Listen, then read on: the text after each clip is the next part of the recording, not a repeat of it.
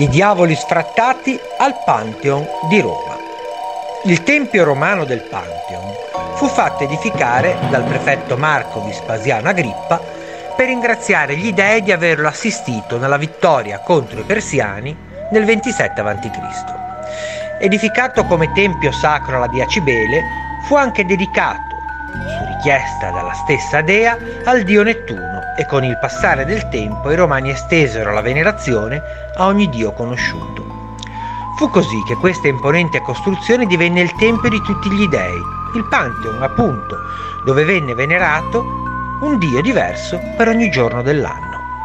Nel maggio dell'anno Domini 609, il Papa Bonifacio IV ricevette l'autorizzazione dall'imperatore di dedicare il tempio del Pantheon a Santa Maria de Martires, deponendo al suo interno le reliquie della santa. Tra i fumi dell'incenso e i canti dedicati all'Altissimo, il pontefice si apprestò alla consacrazione, benedicendo il Tempio. In quel momento, a causa di tale sacro rito, si udì un tremendo boato. Tale infernale rumore fu causato da una moltitudine di diavoli inferociti che, svolazzando a destra e a manca, bestemmiando senza posa, si allontanarono fuggendo dal grosso foro posto al centro della cupola del Tempio.